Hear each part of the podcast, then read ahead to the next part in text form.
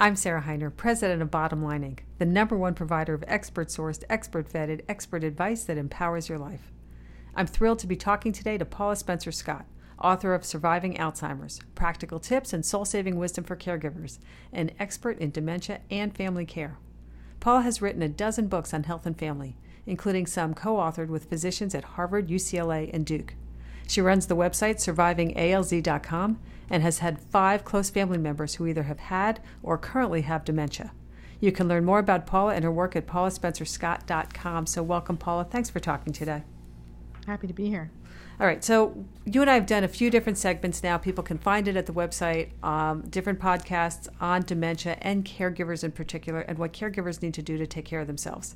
So we had actually before this, I'd taken put something out there for all of our customers and readers to give us their questions about caregiving. So let's do a little bit of a kind of a Q and A. Um, it's kind of a hodgepodge of ideas, but these important questions that people want to know about caregiving. How about it? Okay. All right. So First question, probably one of the most difficult. Should you tell a person about their diagnosis? I am a proponent of um, full disclosure, um, and I think medical ethics um, is in pretty much agreement on that point, although, um, as there's always exceptions. Um, not telling is kind of, I think, a bit of a holdover from when Alzheimer's was such a, a, a almost a taboo word like cancer once was. Um, but it seems to me that we all have a right to the truth about our own well-being, um, especially early in the disease. You know, our people's awareness kind of waxes and wanes about what, what's going on, what's wrong with them, and I think it can be a kind thing um, to be perfectly honest with the person. It's, it can be reassuring to somebody who feels this nagging sense of something's not right, what's happening to me, um, to know that uh, there's a reason for it. And that hopefully there's a treatment protocol that can slow the progression in in many cases there are things that you can do that can can slow the progression or that you can take action and to, to plan for the future so you know making you know financial plans or or addressing um, you know spiritual needs or or um, living will um, advanced directive kinds of things um, some people just want to be able to like travel. You know, it's like okay, I'm gonna. Now is now is the time. I'm gonna it's do everything list. I can while I can. Yeah. Um, so how about this one? And I actually had a conversation with an Alzheimer's neurologist um, who had written a book on Alzheimer's, and she she raised the question of whether or not you should tell friends and family in the world about a diagnosis. What's your experience and opinion on that? Yeah, every family situation is a little different there. Um, I think that it's helpful for the same reasons of of letting um, people know um, what's what and and helping remove some of that stigma um, about Alzheimer's, and people can then be in a better position to um, be of help to you. But you know, you know your friends and family in the world the best, and and, and some situations, you know, that might not be um, helpful. So I think it's sort of navigated um, individually. You don't need to put out a press release, but maybe quietly spreading the word can be um, supportive. Yeah, her concern was there are those people who don't know how to deal with it. You and I spoke about loneliness um, of the caregiver in another one of our discussions, and the concern that you know it almost becomes you go to the leper colony that a diagnosis of Alzheimer's right. people don't know how to deal with it and they pull back. Right. Right. Complicated conversation. All right. Um, how about so now, as somebody, here's another question. As somebody's progressing and they do may or may not have their full faculties about them, is it okay to lie to them or little white lies? Like, did you do such, did you pay the bill? Did you take the dog to the vet? I don't know, whatever, some little question that you may or may not want to tell them the truth about. Those are really bad examples of questions, I will acknowledge, though. Well, no, that is a good example, especially if you've been asked it for the 50th time. um, but yeah, in um, these are called, you know, these lies, sometimes they're called fiblets or therapeutic fibbing. Um, and they're ways of smoothing over a difficult moment and I think they do definitely have a role um, in in using them. It's they're typically used like it's a way to enter the person's reality, and it kind of takes away the friction. So you could correct them or argue with them or snap that yes, you've paid the bill, you know, for the fiftieth time. Um, but it's a, it's an easier way to just enter their reality. So the person says, you know, I'm waiting for John. You, know, you could say, well, John's been dead for 25 years, but that's not going to resolve anything. Um, and so you could say something like, you know, you sure love John, you know, using the present tense as if John were around, but not. Or, you know, do you mind if I sit and wait with you? Um, or, you know, try to distract him. Well, maybe he's delayed. Let's have some ice creams. Just kind of entering into that reality um, is, it, it seems to me, much less cruel or stressful than than correcting, arguing, having a battle of wills, and trying to orient them to the reality that they're just not in. Yeah, I think that's such an important point that you you talk about in your book as well, in terms of um, getting into their world, like to to stop thinking that you're responding to them in a rational way in a rational world, but understanding right. the perspective that they're in. They would if they could, but they can't. Yes, exactly. All right, so here's something that's not necessarily just dementia patients, it's everybody getting older. The dilemma of taking away somebody's car keys and or allowing them their independence. Yeah, it's um it's it's preserving independence is such a big um uh, part of who who we are having having that that it becomes a really fraught question and what you're doing is kind of weighing the person's desire for independence versus the potential for harm um, to themselves or to others and um, if possible, especially early on, if you can involve the person in that decision, that is usually helpful. You getting them in a, a lucid moment um, to to kind of talk about it, and then try to solve the problem um, for them. So you you can you could take away the, the keys, but you've created a problem, right? They can't get around. They need that independence, and so you have to kind of take the next steps to try to um, try to do that what are you going to do how are you going to deal with helping them them get around it's um it, it depends on the person. My my father was a, a, lifelong. He worked for General Motors. He was a, a, a test track driver in his first um, job and loved to drive. And he could tell that he was having problems and changes and voluntarily stopped driving.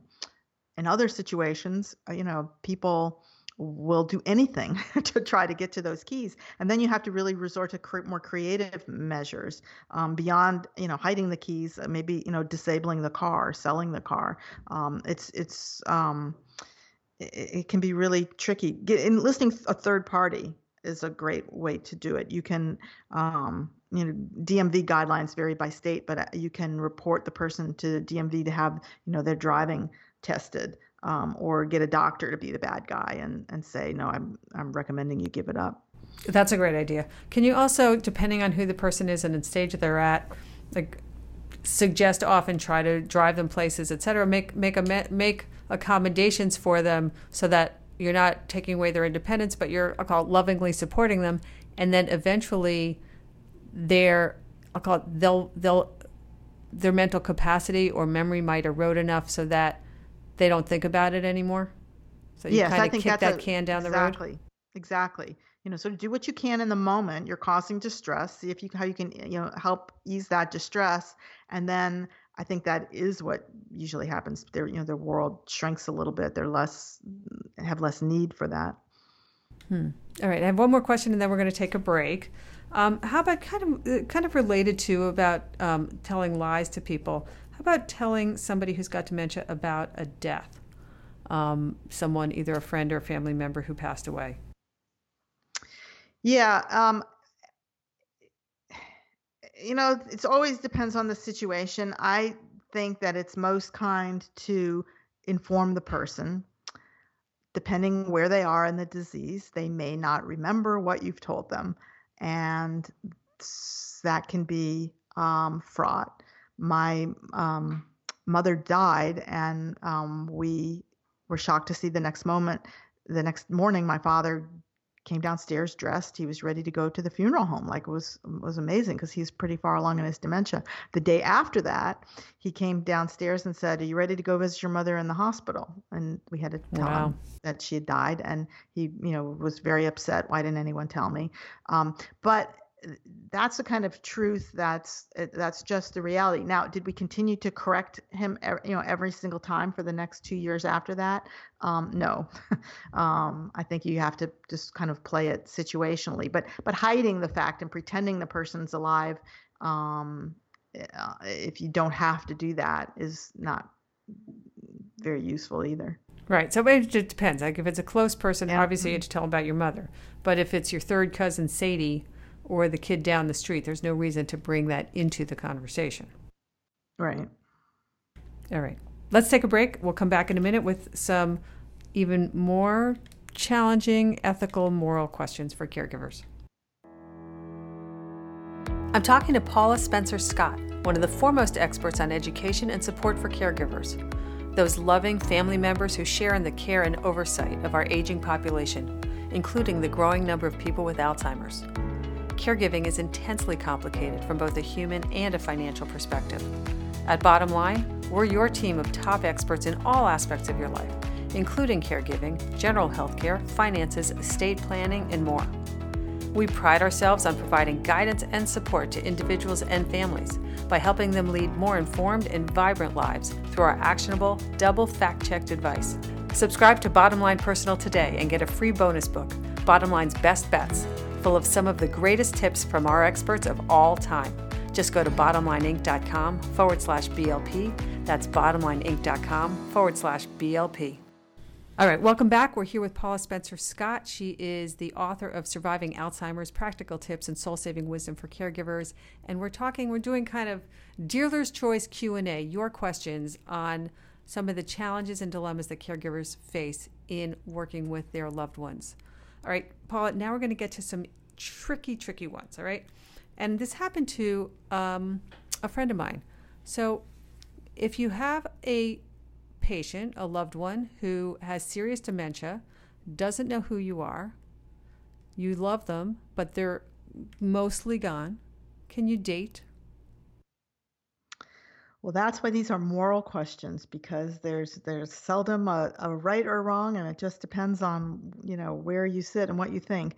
Um, uh, I think that um, well, some people will say that it's for better or for worse. Like you know, no matter what, you're you're stuck. But the reality is that Alzheimer's can be a very long illness that robs people not only of their health but their their mind, their personality, all the components of a of a relationship. And um, many people um, find that um, they'll continue to look out for the person, provide care, but you also have to look out for yourself. And for many, that means having a, a, a relationship that can be fully reciprocal um, outside of the marriage. And unless you're in that situation, it's really impossible to know how you um, can make that situation. And I think those of us who aren't in that situation should avoid judging those who have made that choice and that's the trickiest yes. part of all. I think that's where the, the big fraught um, part comes in. Well and also inclusion of the family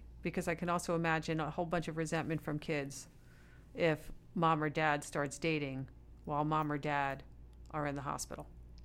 Well they deserve to be kept informed but i don't know that that's their decision either Yes, but again, we've talked in a number of these places about communication and keeping people informed all the way and having m- transparent, open, mature conversations about it. Um, uh, yeah. uh, letting the kids understand what you as a parent and a spouse are experiencing so Absolutely. that it's not just from their point of view thinking that you know you're replacing the parent that they love and running away yes. from their obligations that's a great example of they they everybody has their own relationship to the person and an, an, adult child is kind of just focused on that aspect of it and not you know kind of asking them to step outside themselves and see the the whole um, picture you know another uh, twist on this is that the person with alzheimer's often develops an attachment outside of the marriage um, the famous case was the Supreme Court Justice Sandra Day O'Connor. Um, her husband was in a care facility and and developed an attachment, and you know it was the kind of thing like that brought him peace and pleasure, and you know she didn't see a point in sort of separating him from that person um, in that facility, which is something that sometimes happens. Wow, that's a tough one. Yeah. All right, let's talk about a little earlier stage of dementia um, sexual desire. Um, some patients will actually get a little a little less reserved in their sexual desires and behaviors and verbalizations. Um, how do you handle that?